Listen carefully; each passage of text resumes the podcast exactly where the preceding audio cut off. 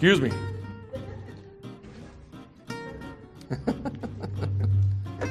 okay. I will try not to make that thing go off anymore. Good morning. Is everyone happy? Hey, I can see faces, man. This is you guys are not as ugly as I imagined. That was mean, wasn't it? Sorry. I like to have a little fun, you know me. I like to lighten things up and make things worse if I can. So, anyway, I do need to make a couple of announcements, okay? Re- really, just two. The first one is uh, we're. Uh, okay, I'm sorry. That might distract me, and if not, I'll, I'll just keep going anyway. So, um, uh, the first thing is we're going to do a prayer and praise night April 17th. So I'd like you to get that on the calendar. So April 17th, we're going to. It's a Saturday night. We're going to drag the worship team in early, and we're going to come in and just pray and uh, praise and worship God. Maybe do some testimonies and things like that. The second thing is uh, what I need to answer, uh, tell you about today. So, Michael, I'm going to go ahead and have you come on up. I, know, I know you're like, oh, he said, I'm glad I shaved today. So, anyway. So, uh, it's going to make it awkward for him, but I don't know what else to do. So, I'm sorry this isn't more prepared and more official, but we need to, because of the time scale, we're going to have to go ahead and do this. So, uh, several weeks ago, a church in town, a Christian church, asked Pastor Michael if, they would come, if he would come and help them get their church, kind of strengthen them back up. And so he and I have been praying about that for the last couple weeks, and he's decided that that's what God wants him to do. So, uh, his last Sunday with us on a Sunday morning will be April 18th. So, uh, he'll be going, and so we are sending out a missionary to uh, the Christian church. So I just want you to know, Michael and I are good friends, and so there's no drama here, okay? No, Sorry. No, no, drama here. We love each other very much. And this is an opportunity to strengthen another uh, church in town, and very brave step on Michael's star, uh, part. And so, anyway, I just wanted to let you guys know that. So, April 17th, when we come together to pray, I would like to lay hands on him about the neck and shoulders repeatedly and pray. I'm just kidding and pray over him that day. Okay? okay? You want to say anything to him? No, I'm good. Okay, all right. He's shy. So.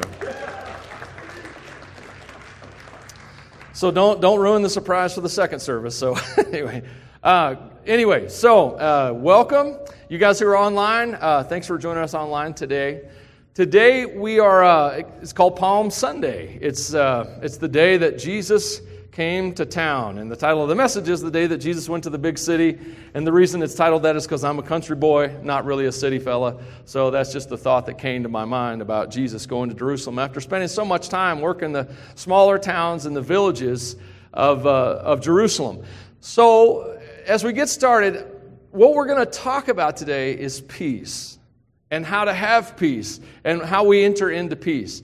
And, and I want to Every sermon I ever give is actually for me, okay? I'm, I'm, usually preaching at Michael. Well, I have another name for him, but I'm not going to tell you what it is because I don't want you to start calling me that. But uh, it's just this, this part of me that's the weaker part, the more frightened part, the more anxious part of my, my personality. And I don't know about you, but I, I struggle with anxiety and I struggle with being happy and I have fought many battles with depression and, and just sadness in general.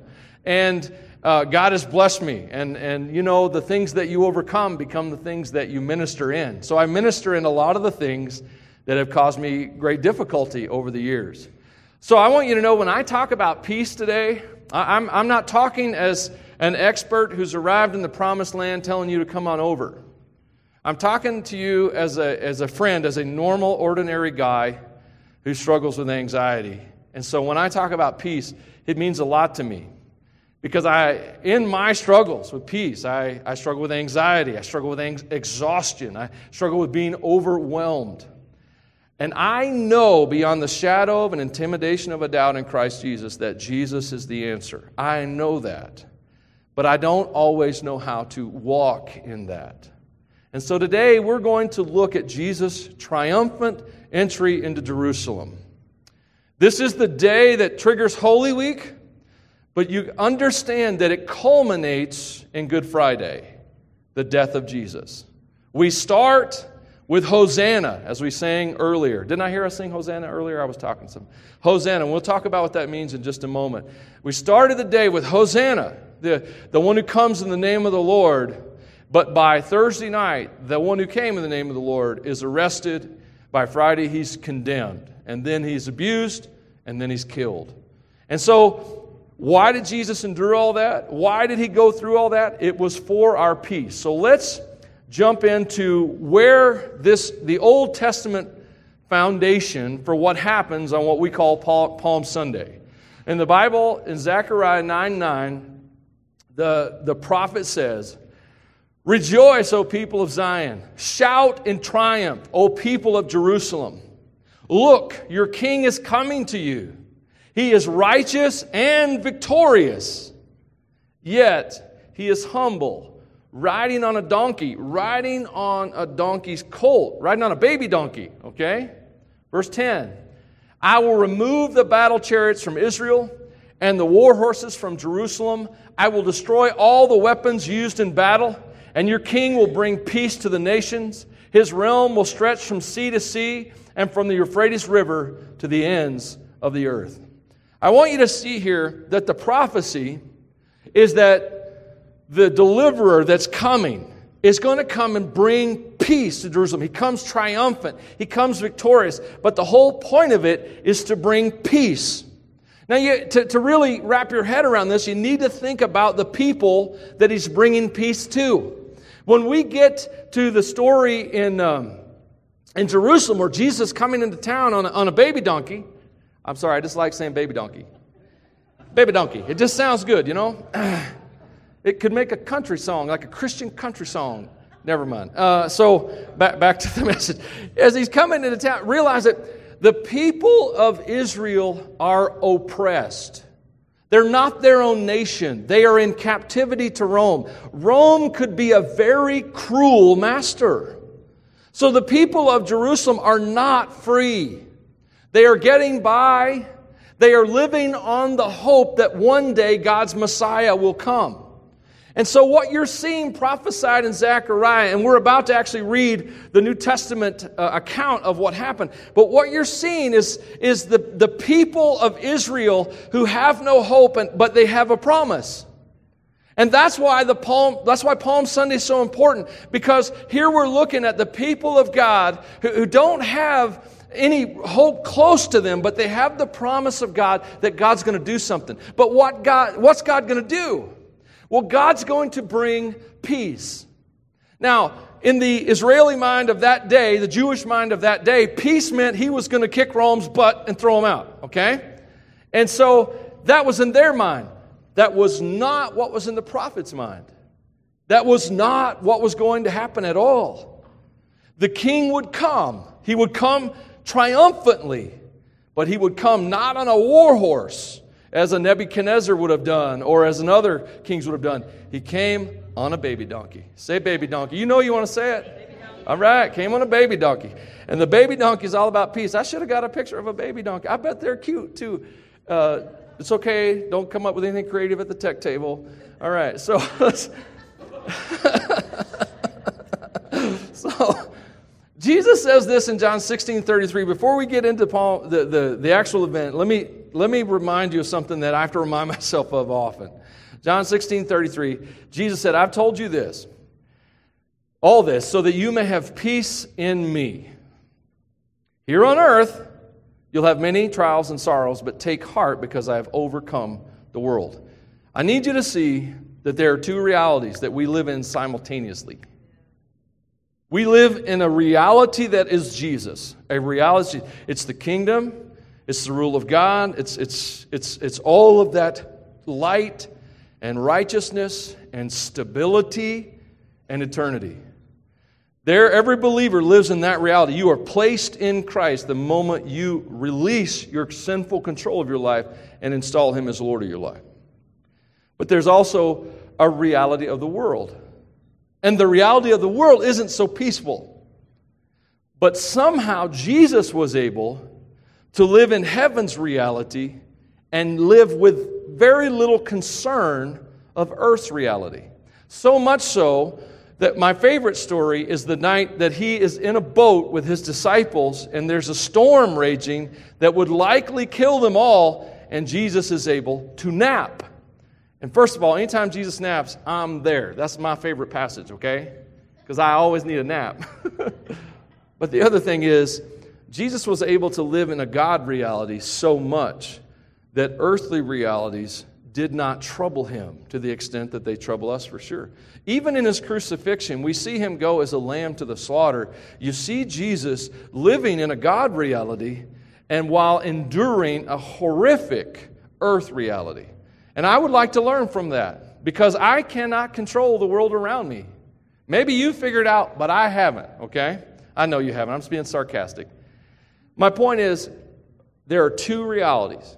And today we're going to choose to live in the one that's the one of peace.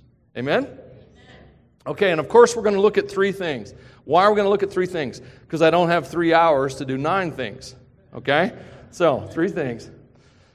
Excuse me, Matthew 21 2. Jesus' instructions to the disciples Go into the village over there, he said, and as soon as you enter, you'll see a donkey tied there, and its colt beside it. Untie them and bring them to me. If anyone asks what you're doing, just say, The Lord needs them, and he'll immediately let you take them.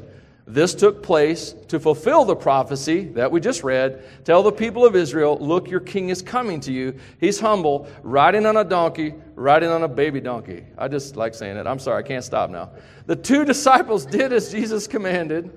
They brought the donkey and the colt to him and threw their garments over the colt, and he sat on it. And most of the crowd spread their garments on the road ahead of him, and others cut branches from the trees and spread them on the road. Jesus was in the center of the procession, and the people all around him were shouting, Praise God for the Son of David. Blessings on the one who comes in the name of the Lord. Praise God in the highest heaven. I just read that out of the New Living Translation. That's where we get the word Hosanna. Praise God. But it doesn't mean praise God, it means save now. It means save now. We'll come back to that in just a minute. What I want you to see is that Jesus is a king who comes to Jerusalem and he comes in peace. He's not riding into town, as I alluded to earlier, on the war horse, but on this small donkey. And when he comes into town, it, it's all about peace. But here's the thing you cannot look at what Jesus is doing and see it as passive, see it as wimpy, see it as calm in any way. What you are seeing when you see the Prince of Peace ride into Jerusalem on this, this baby donkey, what you are seeing is a man who has so much peace within him that he is able actually to enforce peace around him. And so Jesus comes to town as the Prince of Peace, and he comes to bring peace, and everyone is ready for him to bring peace. They're tired of being at war with Rome. They're tired, tired of being oppressed, tired of being accused, tired of all their money being taken away, their possessions being away. And so here comes the King of the Jews. Here he comes, the Prince of Peace. Now, before I go any further with what's happening in the moment in Jerusalem, let me back up about 150, 200 years in the story. This is the second time this happened in Jerusalem. This is the second guy who rode into town on a baby donkey. The first one was Judas Maccabeus. And this is in, it's a, it's a history, it's part of Jewish history. But what happened was uh, Antiochus Epiphanes, Epiphanes, uh, you, Antiochus E. We'll call him Tay. Let's just call him Tay because I'm going to mess his name up, all right? Tay came, he came and he was just a wicked, awful guy and he had lost a battle and he came back to, through Jerusalem and he basically threw a fit. And all this was predicted in the book of Daniel, by the way. So he came to Jerusalem and he destroyed the city pretty much. He sacrificed a pig on the altar in Jerusalem to defile it and then turned the priest quarters into a brothel. He just he just ruined and humiliated the city of Jerusalem and Hebrew worship. And so, three years to the day that that horrible event happened in Jewish history, there was a revolt. And Judas Maccabeus, who was kind of a, I don't know, kind of a type of a priest king, which Jesus would be, he, he, he leads the revolt, wins, and so he marches, he comes back into town. He rides a baby donkey into town, goes to the temple, purifies the temple, and they, they start sacrifices again and renews everything. Now, what he did, which even though isn't in the scriptures that you have in your Bible, what he did is, is, a historical cycle. God loves to do things literally over and over again. And is a, what he did was he took the book of the prophecy of Zechariah and he, he demonstrated it, and now Jesus comes and fulfills it. Okay? So there's a history going on. What you need to know is that when Jesus is coming to town, people, and you don't know why they're behaving like they're behaving, it's because Jew, Jewish people know their history all the way back to Abraham, okay? And further. And so uh, you just need to, to know that that's what's going on. So th- this, this is picturing these things. Now, the people are shouting, Hosanna, Hosanna, save now. You see, I want you to know what Hosanna means because I want you to see the urgency in the people. They're like, get us out of this mess, change everything, which is exactly what Jesus was going to do, but in no way how they expected him to do it. Because Jesus was going to come to Jerusalem he was going to make a new way he was opening the doors into the kingdom of heaven through what he was about to do this holy week. Not just into the kingdom of heaven, but into the throne room of God. Basically, Jesus, at his death, you remember the picture of how the veil between the most holy place and the holy place is ripped from top to bottom. That's what Jesus came to do. So when they're saying save now, Jesus is, says, is saying through his actions, I am about to save now. But what I'm about to do is I'm about to fix the eternal problem, the legal problem that exists in the courtrooms of heaven. I'm about to solve that problem. But your earthly reality, it's going to be a while before you see any change in that. Okay? But your heavenly realities, by the within two months from this day, by the day of Pentecost, all heaven realities are forever changed. When Jesus Christ returns through the Holy Spirit into his body, the church, at Pentecost, now the church has access to the very throne room of God, the courtrooms of heaven, and the realities of eternity, purchased through his blood, secured by his sacrifice. He did save now. Do you understand? So when they said Hosanna, it was a prophetic word of what was going to happen. However, as is true with most prophetic words, they have no idea, they didn't have any idea at the moment that Jesus did exactly what they asked him to do, which is so true for us. But that's another sermon. So I want you to see when Jesus came to town, he, he, he, uh, he brought peace, he intended peace, and I want to achieve peace. And here's how I see Jesus bringing peace. And the lesson I want to take from this, the first lesson is this that we can have peace through serving or when we do different things. Now, what does serving have to do with what we just read in the account? Jesus came to Jerusalem. The people were, praised him, cried out, Hosanna. He went to the temple. What's the first thing he did? Cleaned it up. Like some kind of heavenly maid. I want you to see that it was an act of service. He went and cleansed the temple, just like Judas Maccabeus did about 150 years earlier. He cleansed the temple. Then he went to Bethany, prayed through the night, went back. Oh, no, I'm sorry. He, he, cleansed, he prayed through the night, cleansed the temple that morning. Then he began to teach and he began to serve through healing. Teaching is an act of service. So he was serving the people. He was challenging the biblical scholars and challenging the people. All week long, he's teaching. Uh, then he has a Passover meal that he serves to his disciples. Then he washes all of their feet. All of these are acts of service. How did Jesus bring peace to Israel? How does Jesus bring peace to us? It was an act of service. One act of service after another. He serves people. The Son of Man came not to be served, but to serve. Uh, for the Son of Man came not to, to be served, but to serve others and to give his life as a ransom for many. So here's the lesson that we should take from this that Jesus Christ came to serve, and that's, if we're going to move into a place of peace, we have to learn to serve one another. Say, Michael, you say that kind of stuff all the time. Uh, what does that mean? We're not good at serving one another. We're better at trying to control one another. And that's why we suffer a lot of anxiety because we can't even control ourselves. And here we try to control other people Uh, so that we can somehow vicariously control ourselves.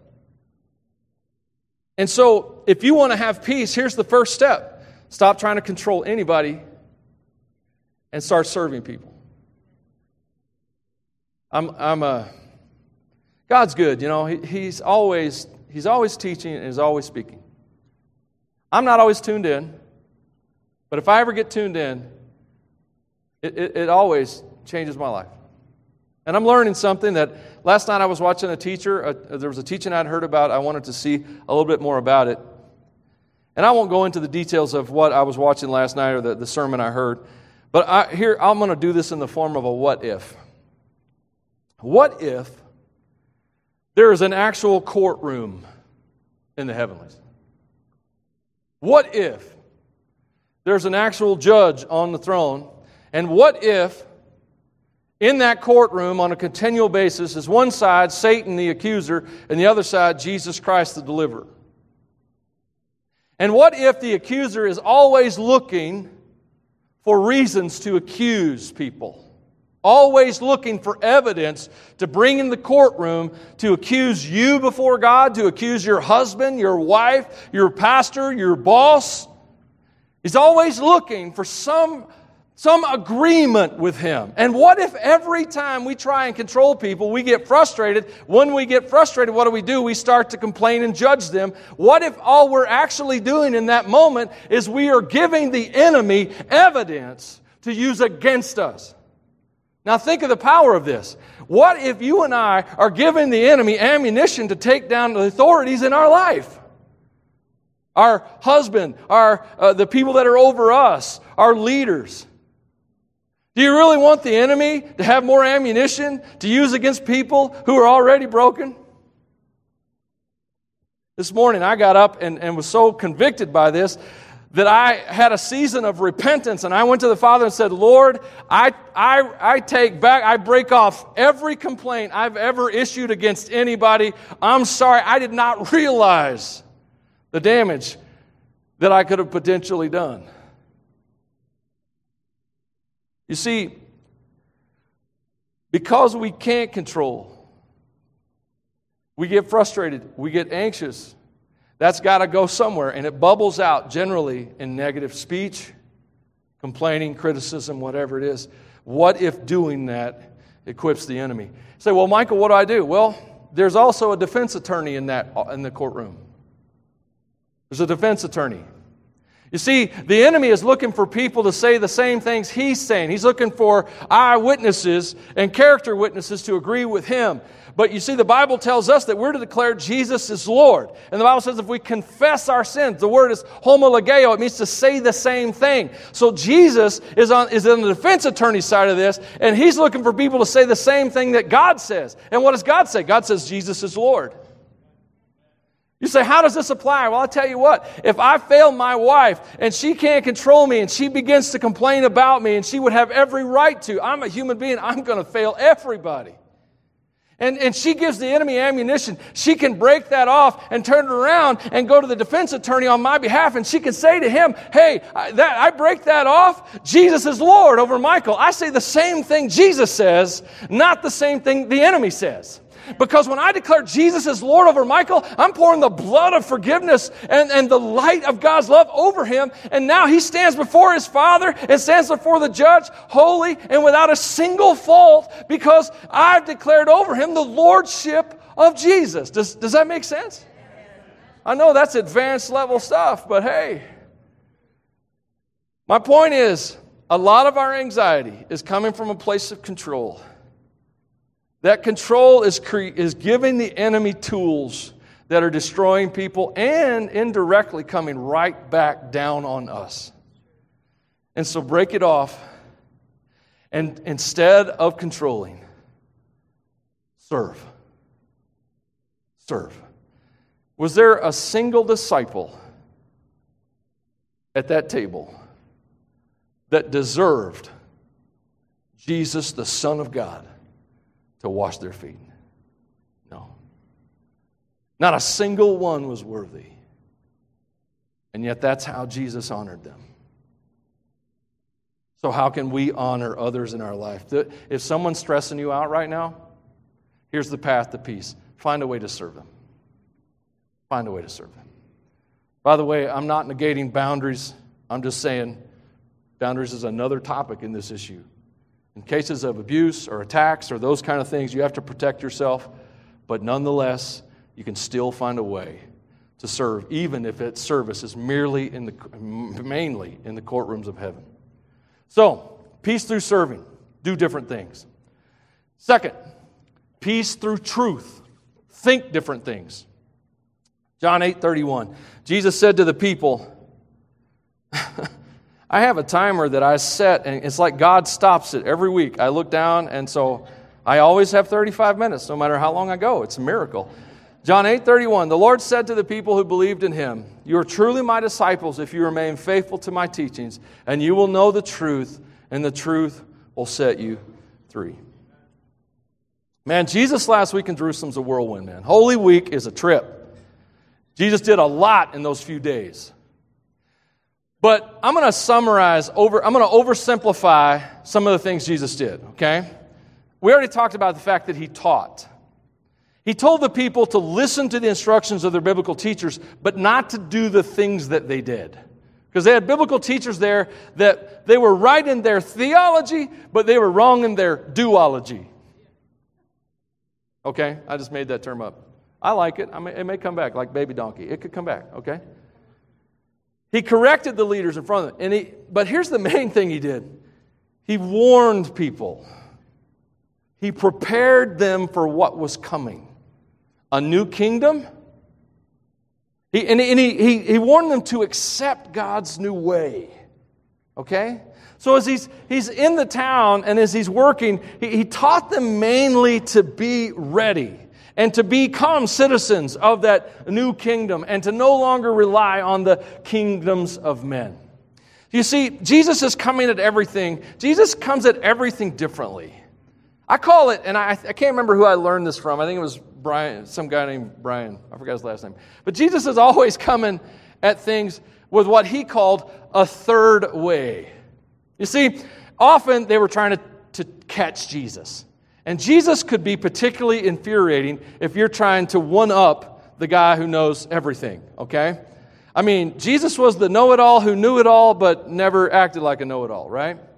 So the Pharisees would come to him and they, they're always trying to trap him. They would think up these, these philosophical conundrums that they didn't think he could get out of. So they came to him and said, Hey, should we pay taxes to Caesar? In their mind, they're like, this is a, this is a win-win for us. There's no way that he can win. He can only lose because if he says that you have to pay taxes to Caesar, then the people are going to be mad at him because they don't want to pay taxes to Caesar. Amen. Hallelujah. Bless God me either. And so, but if he says you don't have to pay taxes to Caesar, then Rome's going to get him and he won't be our problem. We got him. He's between a rock and a hard place. And so they're thinking in their two dimensional world, and Jesus is living in 20 dimensions. And so they come in and said, Who should you pay Caesar to? And he says, Why don't you give me a coin? I don't know if he got a love offering out of this or not. It doesn't say. Give me a coin. Whose inscription's on the coin? Caesar's. Give to Caesar what's Caesar's. Give to God what's God. And he slips away. And he's out of the philosophical trap. And they're like, he could only go two ways, and the dude went a third way. What's wrong with him? Another case, John 8, and this is one of my favorites. They find this woman, uh, they set her, I believe they set her up. The Bible doesn't say that, but I believe they set her up. They catch her in adultery. The reason I think they set her up because the last time I checked, I mean, I didn't do well in biology, but I, I figured out somewhere in that class that it takes two people to commit adultery. But hey, you know, I don't know. They only brought one. I'm not sure what the situation was. In their mind, they say, Jesus, this woman's been caught in adultery. The law says we should stone her. What do you say? In their mind, they got it. Their little two dimensional chess game. Okay? They got him. If he says, uh, don't stone her, then he's dishonoring Moses' law. The people, he's going to lose respect in front of the people. If he says do stone her, then they're going to break the law of Rome. They don't have the right to stone people in this scenario. Okay? And so you have this going on. What's Jesus' answer? Jesus' answer is, well, the first one of you doesn't have any sin, you start. And they realize that they were done. They couldn't start. And so Jesus standing there, and he's the only one who doesn't have sin who could actually start. And he says, Well, I'm not going to start. I just forgive you. Don't do this anymore. Okay? A third way. What does this have to do? You see, Jesus is the truth. And when you, the more you get connected with the truth and the more you learn the truth, and when I talk about the truth, I'm not just talking theology. I know a lot of good, godly men that disagree very much on their theology, but they still follow and love Jesus Christ very, very much. Okay? So I'm not talking about theology, I'm talking about truth. And I'll tell you something about truth. The truth of God is always going to manifest the fruits of God love, joy, peace, gentleness, goodness, faith, self control, all of those things. If someone talks to you and they're preaching you the truth, but is coming out of them anger, wrath, and judgment, that's not the truth. They may be speaking true words and true theologies, but their heart is messing up the message. Okay? And so when I talk about this, I, I come to my own life and I think of Jesus' third way. My first fight, I was a scrapper. No, I'm just kidding. I was a lover. I was never a scrapper. I love to eat and, and not, not get hurt. And so, anyway, I don't know, I was about 9, 10, 11, somewhere in those really important formative years of my boyhood, youth, you know. And I was playing baseball with some guys in our apartment complex. And there was a guy who was the pitcher that day, and he kept calling our team handicaps. And every time he said it, I just got madder and madder. And I had watched a lot of Clint Eastwood movies. And in my mind, this was how this was going to go down. I was going to go up, I was going to deck that guy, and he was going to lay down, and it was going to be over. Yay, me. That is not how it went down. I learned a valuable lesson that day. and I'm a little mad at Clint over it, but I'm, I'm okay. I'm getting there. Um, about five years, six years later, I was in junior high. I did about 10 years in junior high. No, I'm just kidding. And uh, uh, I, I, for no reason at all, this guy walked up to me in the halls of school one day and just punched me. And I, uh, of course, was very upset, tried to chase him down, but I was fat and slow, you know, all those kind of things. What would Jesus do? You see, a lot of times we like to take Jesus' words and negate them. And what we need to do is actually understand them. See, the Bible says in Matthew 5:39, Jesus said in the Sermon on the Mount, He said, I say, do not resist an evil person. If someone slaps you on the right cheek, offer the other cheek also. Now, a lot of people call this being passive. But I, I, I say, nay, nay. Some dude walks up and punches you. You turn back around and you let him take the other cheek out. You are one bad dude. Of course, I got a lot of brothers and sisters uh, in Christ that say, well, once he punches that second time, he's yours. I'm like, no, no. I don't think that's right. Uh, I don't think that's how Jesus did that. Here's how I see Jesus. Here's Jesus' third way. I do not see a passive Jesus that takes a punch or an attack and backs away or backs down. I do not see an aggressive Jesus that goes and attacks people. What I see is a Jesus who takes the third way, and he stands unflinchingly under anyone's assault and never, ever backs down. That's the third way. I don't know what that looks like in the situations you're facing in life. I'm just telling you, Jesus has a different way that comes because Jesus is the truth. And the more you learn the truth, it's going to transform your thinking. The more you connect with the truth of Jesus, you're going to start thinking new and different things and new and different ways. You won't be bound by this reality TV culture we live in today that is driven by stimulus and drama. You'll be able to stand in peace and think something differently. And those, those media tools that are out there to manipulate people and those voices in your head and the voices in the world will have less and less impact upon you as you increase the voice of God's truth in your heart. Does that make sense? You want more peace? Jesus has a different way, a third way, if you will, a way that's not like any other way a way that's not defined by people and politicians and media, a way that's defined by truth. And truth always expresses love and joy and peace and gentleness and goodness and faith and self control. So, if you want peace, think different. And lastly, if you want peace, surrender. The Bible says in John 5 19, Jesus explained, I tell you the truth, the Son can do nothing by himself. He does only what he sees the Father doing. Whatever the Father does, the Son also does. Use a different source. Jesus Christ I don't know if you realize this, but most of his life was lived directly out of the scriptures. Most of the things he did, he did because the prophet said that's what the deliverer, the Messiah, would do. Why do you think he rode into town that day on a baby donkey? You think he just got up and said, you know, it'd be cool to ride on a baby donkey? That's not what happened at all. He knew the scriptures. He knew what he was here to do. He knew what Zechariah had said. He lived his life according to the Bible, folks. He did what the Bible said. If you want to put it, that's as practical as I know how to say it. He didn't just get up each day looking for his own new ideas, trying to create some new path that was unique to Jesus. He came to do exactly what God told him to do, and what God told him to do was easily found in the Old Testament scriptures.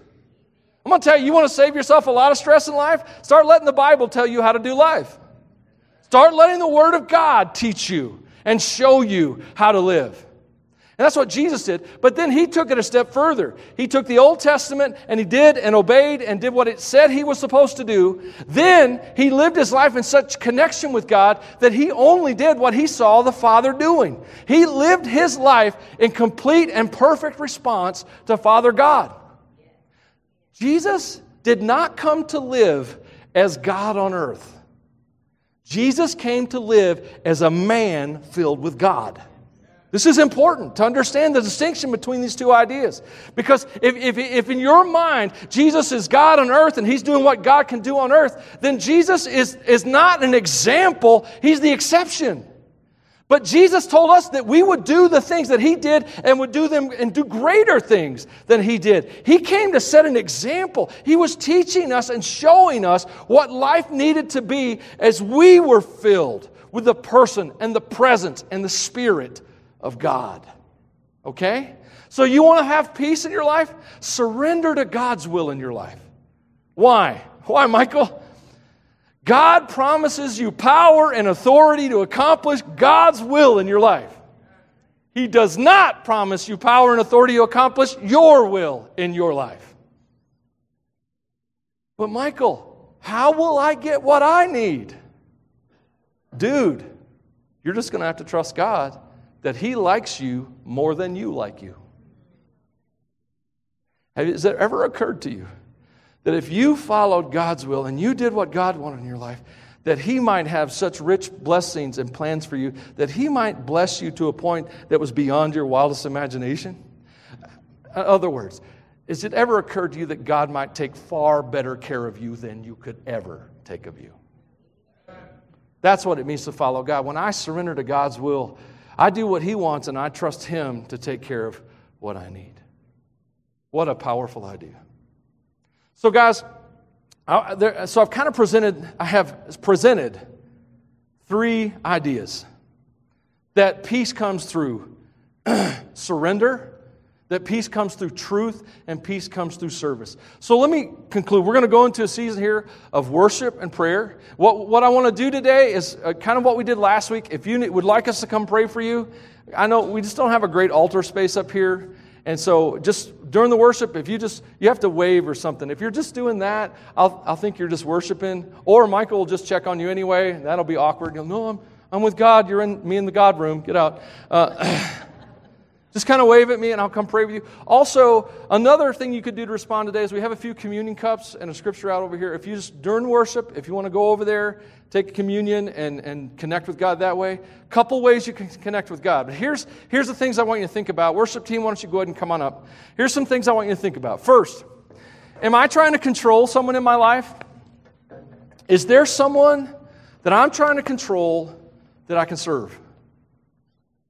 And if so, then, then pray and ask God for the grace to serve and not try to control. Is, have, I, have I connected with God's truth in my life? Have I surrendered to His truth in my life? And some of you, I don't know where you are spiritually. I mean, in regard to your, your salvation, have you surrendered to God's truth that, that you are a sinner? And I know that stinks and it's not a nice thing to say, but it's just the truth. And Jesus Christ died for sinners. And that if you will, if you will uh, get rid of you, have a re- personal revolt against you being God in your life, and enthrone Jesus Christ as Lord of your life, you can walk in faith. You can become a believer. You could submit your life to God. You could live in truth in a whole way that you never considered. And then for the rest of you, is there a place of surrender? Is there a place where you're trying to exert your will? Nothing will stress you out more than trying to exert your will on your life. And nothing will bring you more peace than to step into God's will for your life. Let's stand together. We're going to pray. Let me pray as you stand. Father, I pray that you set your children free. I pray that every person that needs prayer will get it. I pray that the enemy will not stop someone from getting prayer and ministry and prayer ministry in the life. I pray for any soul that has not they have not made that firm step that they place their faith in Christ and to declare him as Lord of their life.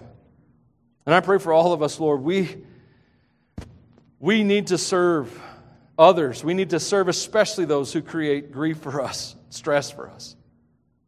But also, Lord, we need to surrender to you and to your plan, to your will in our life. I pray that you grant us a season of worship. I pray that you merge the throne room with this room and give us a moment in your presence to resolve these matters of our hearts. In Jesus' name I pray. Amen. Pastor Steve.